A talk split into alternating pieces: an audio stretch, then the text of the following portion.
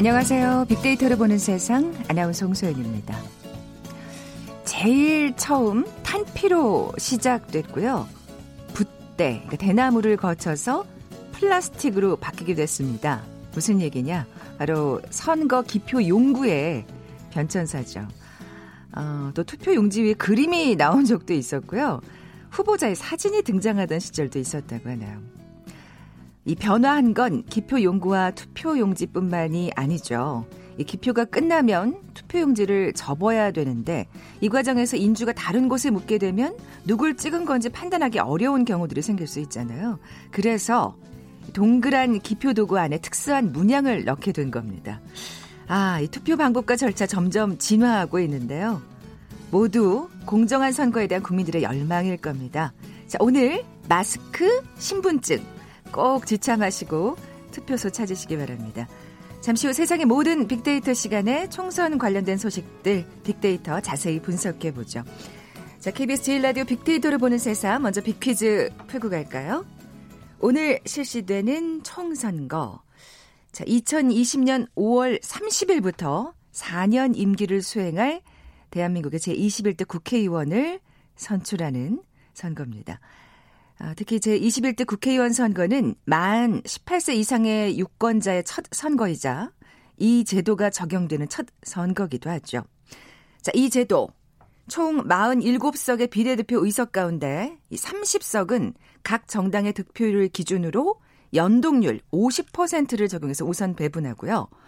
자, 남은 의석 17석은 현행 제도처럼 병립형으로 정당 득표율에 비례해서 나누는 걸 말합니다. 자, 소수 정당을 배려하기 위해 도입된 이 제도 사실 조금 변질된 감이 있습니다만 뭐라고 부를까요? 보기 드립니다. 1번 직접 선거제, 2번 비밀 선거제, 3번 준연동형 비례대표제, 4번 평등 선거제. 자, 오늘 당첨되신 두 분께 커피와 도는 모바일 쿠폰 드립니다.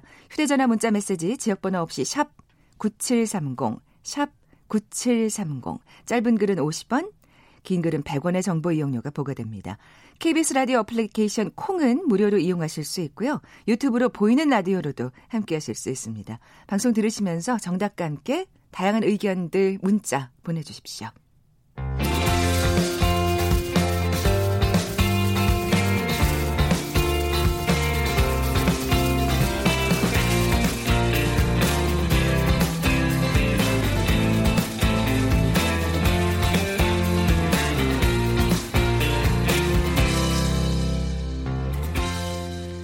궁금했던 모든 화제와 이슈를 빅데이터로 분석해보는 시간이죠. 세상의 모든 빅데이터. 오늘은 총선 특집으로 함께하겠습니다. 빅커뮤니케이션 전민기 팀장 나와 계세요. 안녕하세요. 네, 반갑습니다. 전민기입니다. 사전 투표하셨다고요? 저는 금요일에 사전 투표했었어요. 아. 그때 좀 놀랐던 게 생각보다 너무 사람들이 많이 있어가지고. 그러니까요. 네, 저는 되게 굉장히 저가 제가 빨리 한다고 생각을 했었거든요. 네네. 네. 근데도 참 많아가지고 놀랐던 기억이 있네요. 예. 음, 지금 현재 전국 투표율이 15.3%를 기록하고 있네요.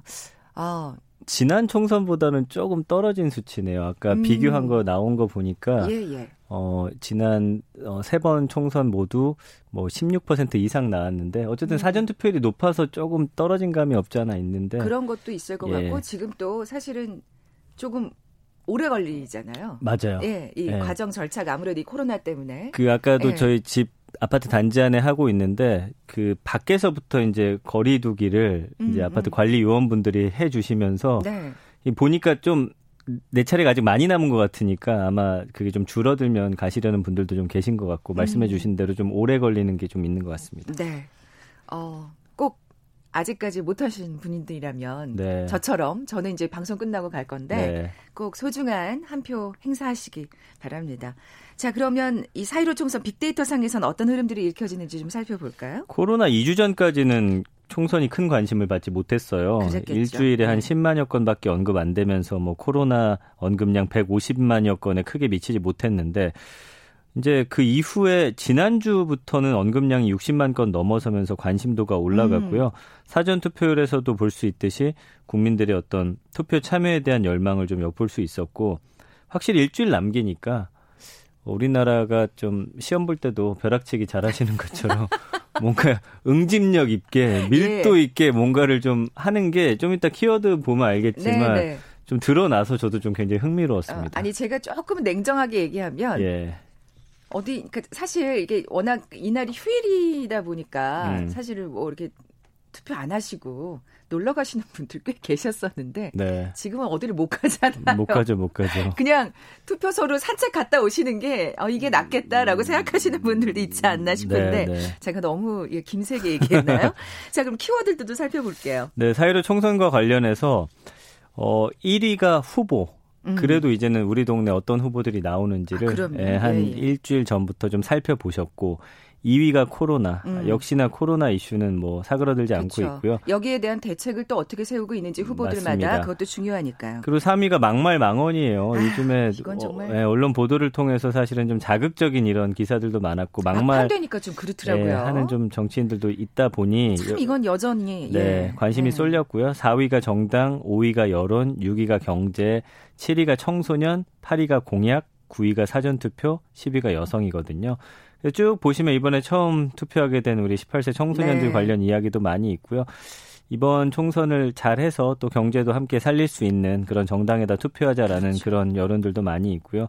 뭐 이런 분위기 속에서 많은 분들이 나름대로 후보와 이 공약들을 좀 살펴보면서 음. 어떤 정당을 찍을지 어떤 후보에게 투표할지를 그래도 좀 어, 열심히 찾아본 그런 한 주였다 이렇게 볼 수가 있겠습니다. 사실 이 코로나 사태로 정말 뭐 제가 지금 정확히 이거 기억하는 건지 모르겠는데 22년 만에 마이너스 성장을 처음으로 기록했다는 기사를 네, 네. 얼핏 봤는데 경제도 중요하죠. 예. 음. 지금 이 3위로 나온 키워드 막말 망언에 대해서 좀 얘기를 해볼까요? 일단 막말 네. 망언은 굉장히 다들 싫어하세요. 그럼요.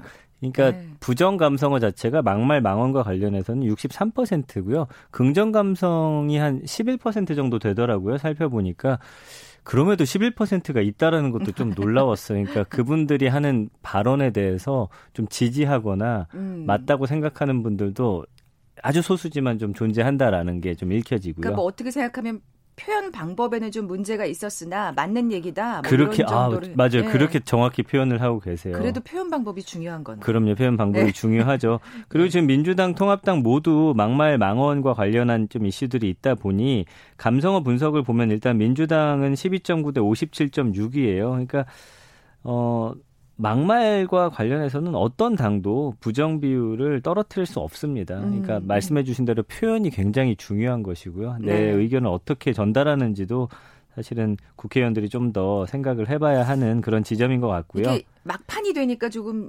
초조해지면서 음. 감정적으로 막 그 맞아요. 예, 언급들이 나오는 것 같은데 정말 그리고 그 예. 유세 차에서 사실은 마이크 잡고 쏟아붓는 말들이 어쨌든 누군가는 듣고 있다라고 생각을 하셔야 돼요. 음. 거기서 좀 강하게 좀 발언하는 그런 경향이 없지 않아 있거든요. 네. 그 통합당 같은 경우는 긍부정 비율이 8대 75.3이에요. 그러니까 똑같이 부정 비율이 높게 나타나는데 그 말 한 어떤 내용에 따라서는 어느 정도 부정 비율이 조금씩은 차이가 있다라는 음. 거. 그래서 부정 감성을 보면 늘 위험하다, 분개하다, 무너지다, 막장, 비하, 폄훼, 매도하다, 실망스럽다, 한심하다, 악의적이다.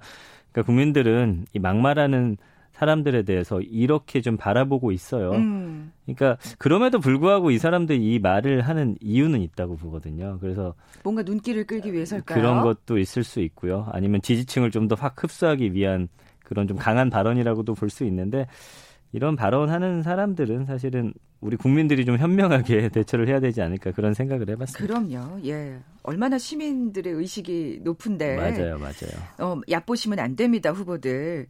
어, 막말뿐 아니라 각종 가짜 뉴스와 루머들도 많았는데 확실히 이 코로나 19 관련이 많았을 것 같아요. 워낙 그쵸. 걱정들을 많이 하시니까. 예, 그러니까 코로나 19 때문에 사실은 어, 정치인들이 가장 좀 본인들의 다른 이슈를 좀 부각시키기 어려웠거든요. 그러니까 코로나를 통해서 어, 함께 이거를 좀 가려는 그런 움직임들이 있었는데 최근에 이제 그 보건당국이 진단검사 수를 축소시켜서 최근에 확진자가 줄었다 뭐 이런 루머들도 있긴 있었어요. 네. 그래서 이 방역대책본부 브리핑을 통해서도 전혀 사실이 아님을 충분히 설명을 아, 했잖아요. 그럴 리가. 이게 어떻게 예. 정치하고 예. 관련 연관을 지을 문제겠습니까? 맞습니다. 예. 그래서 어쨌든 총선에서 방역 성공론을 홍보해야 하는 우리 여당 그리고 확진자 발생 시 폐쇄를 걱정해야 하는 병원 소극적 검사에 대한 뭐, 뭐 이해 관계가 있기 때문에 이렇다라는 좀 주장들도 있었는데 이거는 뭐 아니라는 걸 국민들도 좀 알고 계실 것 같고요. 좀 네.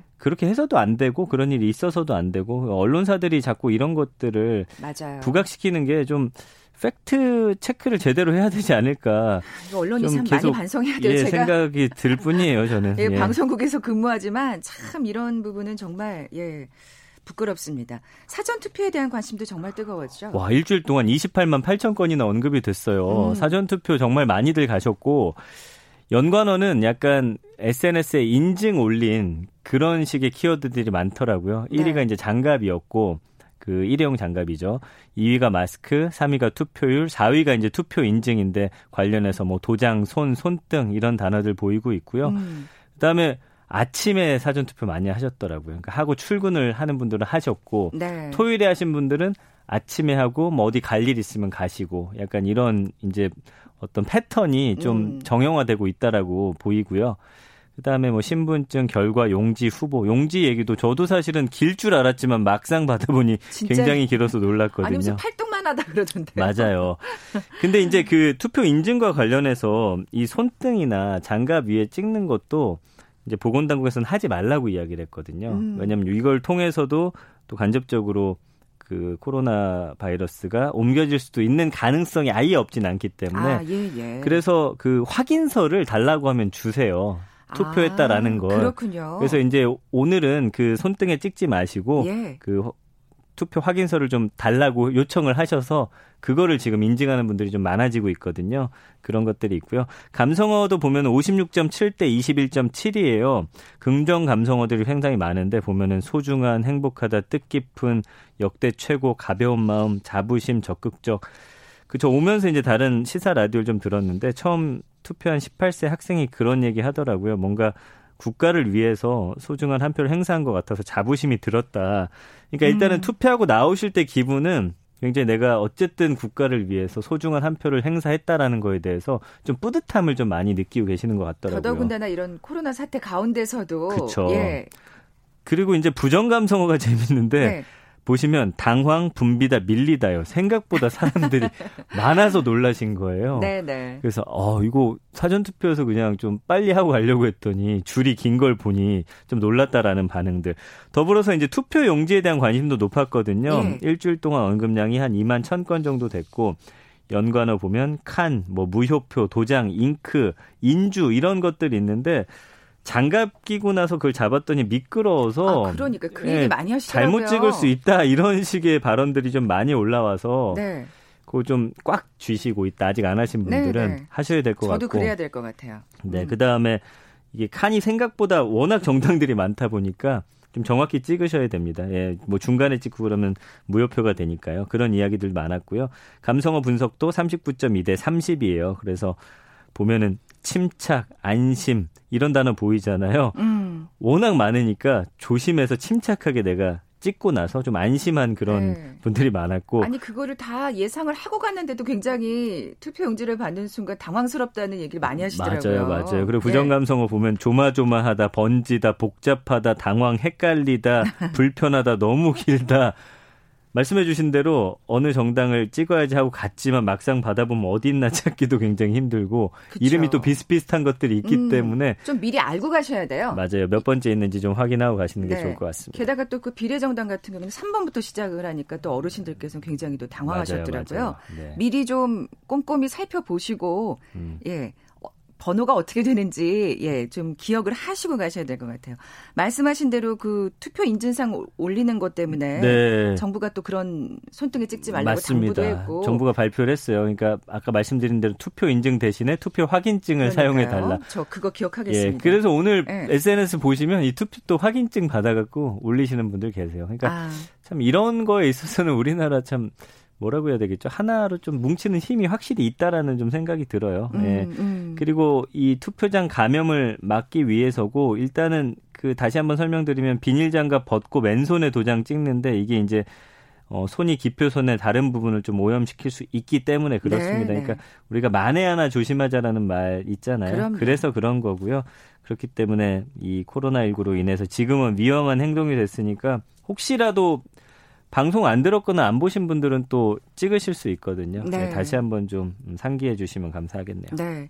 사실 이 투표를 또 많은 또 다른 나라에서도 주의 깊게 보고 있는 것 같아요. 왜냐하면 코로나 사태 이후에 사실 이 투표하기가 왜냐하면 지금 프랑스라든지 몇몇 국가는 아예 연기를 해버렸거든요. 네 투표 네. 자체를. 예. 그래서 지금 우리나라를 굉장히 예의주시하는 게 확진자도 줄고 있고 아 이 와중에 지금 투표를 해 거기다가 지금 어 프로야구 같은 경우도 좀 있으면 개막을 하려고 준비를 하고 있다 네. 보니 한국이 어떤 이 코로나를 대응하는 모범 사례처럼 좀 비춰지면서 많은 국가들이 지금 굉장히 집중해서 우리 선거를 보고 있어요. 모델이 그 되는 거 예전과 같아요. 다르게. 예.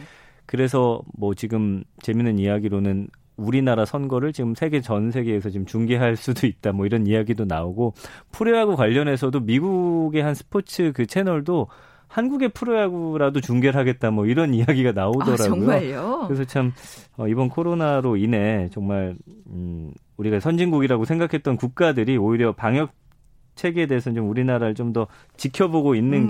게좀 흥미로운 지점이 아닌가 싶습니다. 사실 이 비닐 장갑은 굉장한 아이디어인 것 같아요. 근데 이게 예. 문제가 뭐였냐면 예. 비닐 장갑 워낙 많이 쓰잖아요. 아 진짜 그거 처리하는 것도 문제예요. 그래서 SNS 상에서는 좀 썩는 비닐로 하자. 예, 아. 녹는 비닐 뭐 이런 예. 걸 하자는 이야기가 있어요. 제가 지금 기억이 안 나는데 오늘 쓰는 그거를 뭐 또 세우면은 뭐 우리가 자주 비교하면 63 빌딩 몇 층 높이 네. 이런 게 있더라고요. 네. 그래서 아 그런 부분에서는 조금 우리가 다음번에 혹시 이런 일이 있으면 거기 환경까지도 생각하면 좀 더 좋았겠다라는 음. 아주 약간의 아쉬움이라고 할까요? 예. 네. 자, 6시 되면 이제 이 출구 조사가 나올 텐데 네네. 네. 정말 거기에 다들 많은 관심들을 갖고 계실 겁니다. 근데 이번에 15분 늦게 발표된다고요? 원래는 6시 땡 하면은 발표했었잖아요. 그럼요. 예. 근데 이제 15분 늦춰지는 이유가 있어요. 왜냐하면 그 출구 조사 이 결과가 6시에 나오면 사실은 지금 확진자분들이 6시부터 투표를 하거든요. 아, 그래서. 이분들이 예. 이 결과를 보고 영향을 받을 수 있다는 거죠. 음. 예를 들어서 내가 뽑으려는 그 지역구를 봤는데 차이가 너무 많이 나면 원래 반대편 찍으려고 하다가 아이 이 후보는 안 되겠구나라는 생각을 가질 수도 있어요. 그래서 사, 표를 만들기 싫어서 맞습니다. 또 움직일 수 있다는 말씀이시죠. 그래서 이게 시간차를 좀 두는 거고요. 예. 출구조사 발표 미뤄지면서 자연스럽게 언론사하고 포털 사이트 출구조사 결과 인용 시각도 연기가 되고 정당별 의석수하고 제 1당 예측 결과는 오후 6시 25분 그다음에 각 지역구 당선자 예측 결과는 6시 45분 이후 인용을 한다고 하니까 그 점도 좀 참고해서 네. 보시면 좋을 것 같고요. 지금 보니까 방송사별로 이번에 이 선거 개표 방송을 엄청나게 준비했다고 홍보를 하더라고요. 음. 아마 그런 것들도 어, 보는 재미가 아닐까 싶기도 그러니까요. 합니다. 네. 한 그런 선거 방송을 볼 시간이 이제 한 7시간 정도 남아 있네요. 네. 자, KBS 제일 라디오 빅데이터를 보는 세상, 세상의 모든 빅데이터 함께하고 있습니다. 자, 오늘은 지금 진행되고 있는 제21대 국회의원 선거와 관련된 소식을 특집으로 살펴보고 있어요. 잠시 라디오 정보센터 뉴스 듣고 나서 계속 이어가죠.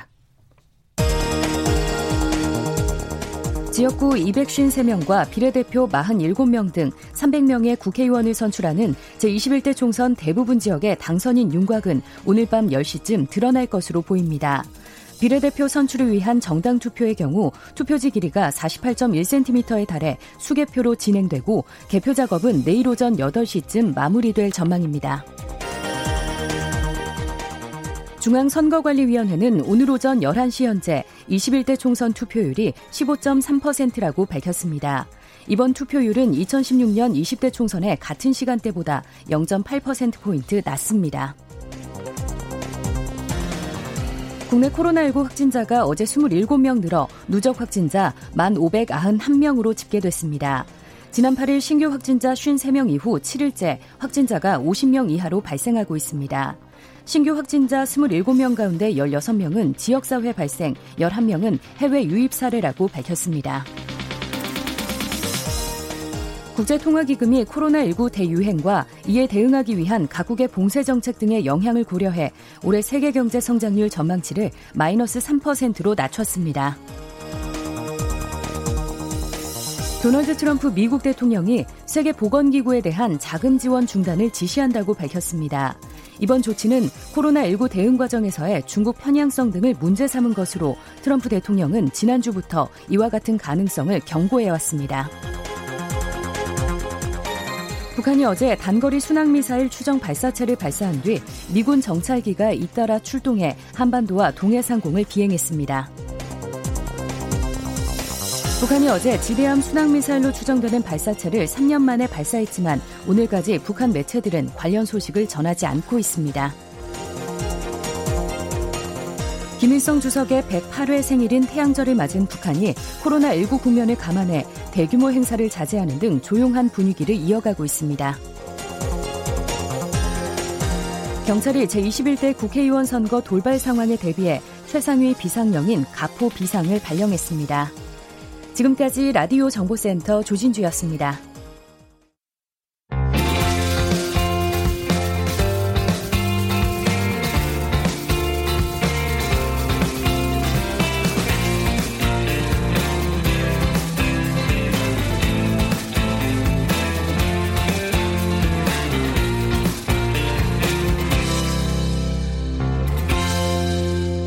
세상의 모든 빅데이터 총선 관련 소식들 특집으로 함께 하고 있습니다. 어, 저희 라디오에서도 KBS 제1라디오에서도 5시 5분부터 아. 총선 특집 방송을 해요. 다른 일 하시면 라디오 들으면서 하시면 되겠네요. 예. 네, 네. 저희 홍순영 프로듀서가 담당하고 있거든요. 아, 저녁에도 꼭 얘기해줘야 돼요. 저녁에도 또 수고를 하시네요. 예. 아까 그 저희 그 비닐 장갑 얘기를 하면서 네. 63빌딩 얘기를 했는데 네. 송미영님께서 친절히 또 찾아주셨군요. 예, 63빌딩 6개 동네라는 그거 아이고 엄청납니다. 네, 그렇죠. 예, 참 그것도 또 문제네요. 전 팀장님 비키즈 다시 한번 내주세요. 네, 오늘 실시되는 총선거 만 18세 이상의 유권자의 첫 선거이자 이 제도가 적용되는 첫 선거기도 합니다. 이 제도는 총 47석의 비례대표 의석 가운데 30석은 각 정당의 득표율을 기준으로 연동률 50%를 적용해서 우선 배분한 뒤에 남은 의석 17석은 현행 제도처럼 병립형으로 정당 득표율의 비례에 나누는 것이죠. 이 제도는 무엇일까요? 1번 직접 선거제, 2번 비밀 선거제, 3번 준연동형 비례대표제, 4번 평등 선거제. 네, 오늘 당첨되신 두 분께 커피와 도넛 모바일 쿠폰 드립니다. 아, 정답 아시는 분들 저희 빅데이터를 보는 세상 앞으로 지금 바로 문자 보내주십시오. 아마 이번이 마지막으로 보시는 선거제가 될 수도 있을 것 같아요. 아 그러네요. 네. 또 어떻게 바뀔지 모르니까요. 사실 바뀔 그리고, 확률이 굉장히 높죠. 그리고 네. 또 바뀌어야 되는 부분이 분명히 맞아요. 있습니다. 예. 예. 휴대전화 문자메시지 지역번호 없이 샵 9730, 샵 9730입니다. 짧은 글은 50원, 긴 글은 100원의 정보 이용료가 부과됩니다. 콩은 무료로 이용하실 수 있고요. 유튜브로 보이는 라디오로도 함께 하실 수 있습니다. 김진식 님께서 일회용 비닐 장갑 끼고 기표했는데 전혀 미끄럽지 않습니다. 손에 땀이 많은 사람들만 좀 미끄러운 용지도 다소 길었지만 네. 반으로 접어서 투표함에 넣는데도 문제 없었습니다. 네. 라고 또 친절히 문자 주셨어요. 지금 11시 집계 현재 전국 투표율이 15.3%입니다. 서울이 14.9%, 음. 경기 15.4%, 강원이 16.9%로 최고 투표율을 기록하고 있고요. 그렇군요. 광주가 12.8%로 최저 음. 투표율을 기록하고 있네요. 역대 총선 투표율을 조금 참고로 살펴볼까요? 20대 총선이 58%였고요. 아, 생각보다 높지 않았군요. 네. 17대가 조금 높았는데요. 그때가 60% 정도, 네. 60.6%. 네. 이것보다는 많이 나오지 않을까 기대를 해보면서 그렇습니다. 자 이번에는 총선과 관련된 숫자 얘기 한번 나눠보겠습니다. 네, 먼저 음. 3이라는 숫자인데요. 3이요. 이 정당이 비례대표 국회의원을 국회로 보내기 위한 최소 득표율이거든요. 그러니까 정당 투표에서 정당이 3% 이하 득표율을 받을 경우에는 봉쇄 조항에 따라서 비례대표 의석을 한 석도 얻을 수가 없어요. 그러니까 어쨌든 3%는 무조건 넘겨야 예, 됩니다. 예. 3%가 넘을 경우는 이제 연동형 비례대표제가 도입된 이번 선거부터 많게는 5에서 6석 정도 비례대표를 좀 국회를 보낼 수 있게 되고요. 그 다음이 이제 5하고 6이라는 숫자인데 이 민주화 운동 이후 들어선 정부 일의 대통령 임기 중간에 치러진 6번의 총선 중 5번은 야당이 승리했다고 해요. 그래서 이번에 또 어허. 어떤 결과가 나올지 굉장히 주목받는 숫자이기도 합니다. 네. 그리고 그 다음 숫자는요? 18이죠. 아무래도, 아, 아무래도. 예, 선거법 네. 개정되면서 선거 연령이 만 18세로 하향 조정됐는데 고등학교 3학년 학생 중에서 투표 당일 이전에 태어난 학생은 투표할 수가 있고요. 보니까 총 4,399만 4,247명 유권자 가운데 18세 유권자 수가 54만 8,986명, 전체 한 1.2% 정도 음. 해당을 하더라고요. 그러니까 지금부터 관심을 가져야 사실은 이제 정치에 대한 어떤 본인의 어떤 가치관이라든지 이런 게 좀 정립이 될 것 같아서 미리미리 좀 공부하면 좋죠. 예. 음. 어, 역대 최저 투표율과 최고 투표율도 살펴볼까요? 46.1 대 60.6이에요. 2008년 18대 총선 때 46.1%밖에 안 나왔어요. 아, 그랬군요. 예, 역대 최저였고요. 60.6은 아까 말씀해 주신 대로 17대 총선 2004년입니다. 네. 그래서 이번 총선은 사실은 코로나19 사태로 투표율 하락을 우려했는데 지금 사전 투표에서는 26.7%라는 역대 최고 투표율을 기록을 했잖아요. 그러니까요. 그러니까 지금 오늘 6시 이후에 어, 최종 투표율이 대체 얼마가 될지. 근데 많은 전문가들은 60에서 65 안쪽으로 예상을 하고 있는데 음. 지금 어떻게 될지는 또 아무도 모르죠. 예, 지켜봐야 할 것 같습니다. 네. 자, 300이란 숫자도 정말 의미가 있죠. 그렇죠. 우리가 300명의 이제 국회의원을 오늘 뽑게 되죠. 그러니까요. 지역구 253명, 그리고 비례대표 47명. 그러니까 어느 정당이 원내 1당을 차지할지 또 지금 뭐 개헌 자력 추진할 수 있는 과반 확보할지 원내 교섭단체 이건 20석 이상인데 어느 정당까지 차지할지 음. 관심사고요. 이번 총선에서 지역구 선거에 출마한 후보자가 보니까 총 1,101명이더라고요. 아, 그렇군요. 예, 그래서 중앙선거관리위원회 자료를 보면은 1,101명이 출마, 출마했고 50대 후보가 536명으로 절반이었고 20, 30대 청년 후보가 지금 69명에 불과했어요. 항상 그 청년들을 얘기를 하는데 네. 이 공약 때마다 음.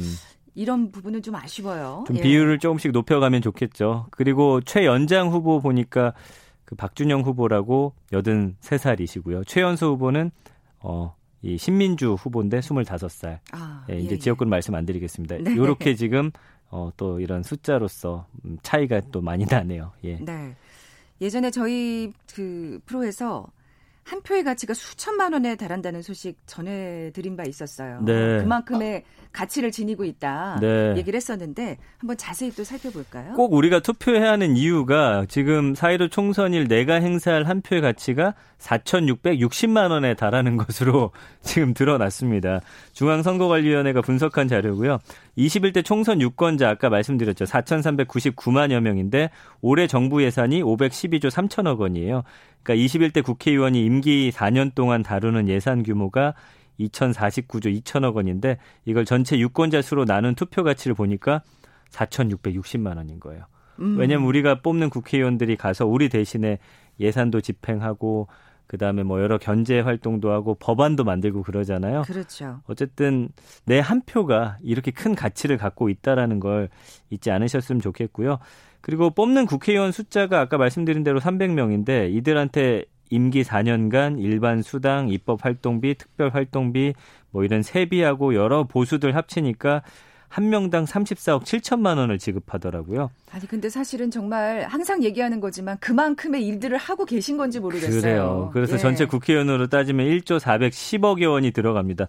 어, 서울 시민 전체에게 10만 원씩 줄 수 있는 돈이라고 하니까 우리가 이 한 표를 얼마나 소중하게 생각하고 투표를 해야 하는지가 그러니까요. 뭐 사실 돈으로 이걸 환산하는 건 좀 무리가 있습니다만 그래도 4,660만 원의 가치가 있다고 하니까 좀 더 와닿더라고요. 그만큼 상징적인 의미가 있는 거죠. 맞습니다. 선거 자체에 들어가는 돈도 많잖아요. 선거 자체에 예. 들어가는 돈만 4,002억 원이에요. 예. 4,102억 원. 야. 투표함만 2만 2천 2만 7,700개, 기표대 7만 5,300개, 투표지 분류기 2,000대, 투표지 심사 개수기 5,300대. 여기다가 이제 투개표 선거 돕는 인원만 55만 명이 투입되는 정말 큰 야. 일이고요. 네. 구체적으로 보면 투표 개표 이 선거 시설 물품 비용이 2,600억 원 정도 들고 후보자 개인 선거 비용 보전해 주는 게 또 한 1,000억 원 정도.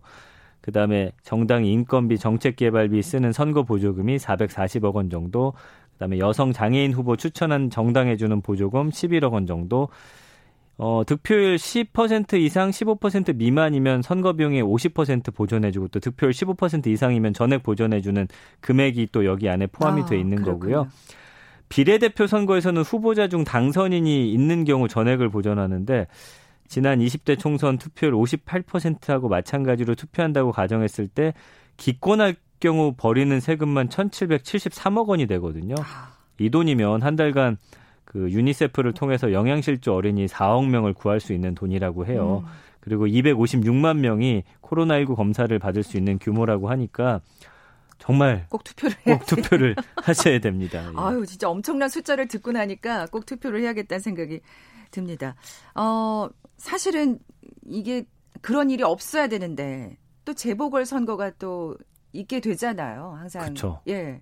왜냐면 이제 이거 지나고 나면 뭐 선거법 위반이다 뭐 여러 가지 또 나오면서 재보궐 선거를 또 하게 돼요. 그러니까 후보를 제대로 검증해야 되는데. 바로 그 네. 점이에요. 그러니까 그 한 신문사에서 어 후보들의 그 전과를 또 쭉 나열한 것도 있는데 맞아요. 그거 보고서 제가 깜짝 놀랐어요. 그러니까 뭐 물론 거기 그 안에는 그 뭐 음주운전도 있고 뭐 이런 것들이 있긴 하지만 그걸 저희가 꼼꼼히 살펴야 될 것 같아요. 정치인이 어떤 자격에 대한 어떤 검증은 우리 국민들이 해야 된다는 거죠. 저는 성범죄 있는 것도 보고 깜짝 놀랐네요. 그러셨죠. 예, 예. 그러니까 재보궐 선거 하게 되면은 122억 원이 들어요.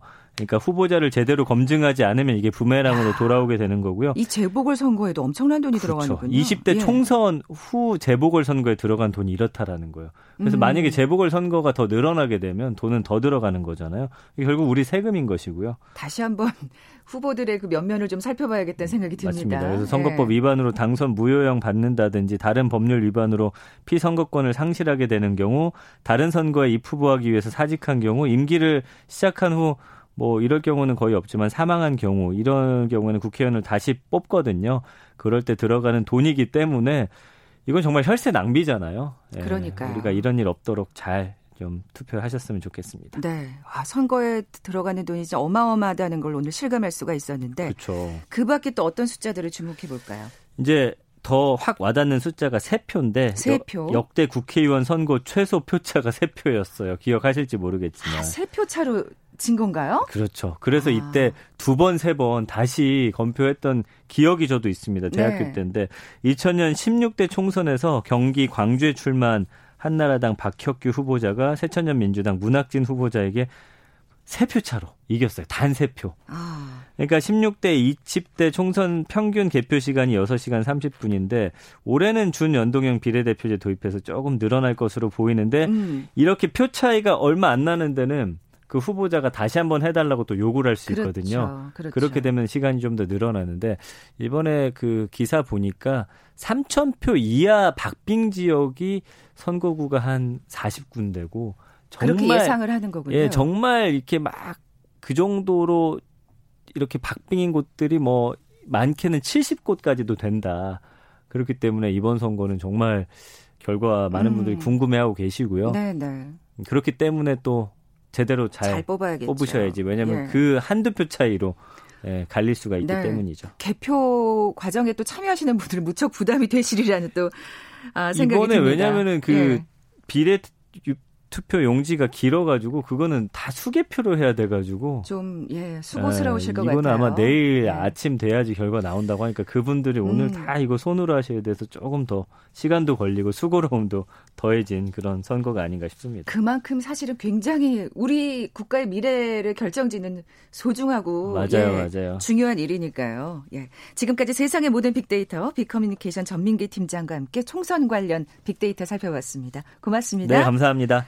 자, 오늘 비키즈 정답은 3번 준연동형 비례대표제였죠. 커피와 도넛 모바일 쿠폰 받으실 두 분입니다. 034 하나님 첫 투표로 가신다고 잘 찍고 오십시오. 그리고 0570님 사전 투표하셨군요. 두 분께 선물 보내드리면서 물러갑니다. 빅데이터로 보는 세상 내일 뵙죠. 고맙습니다.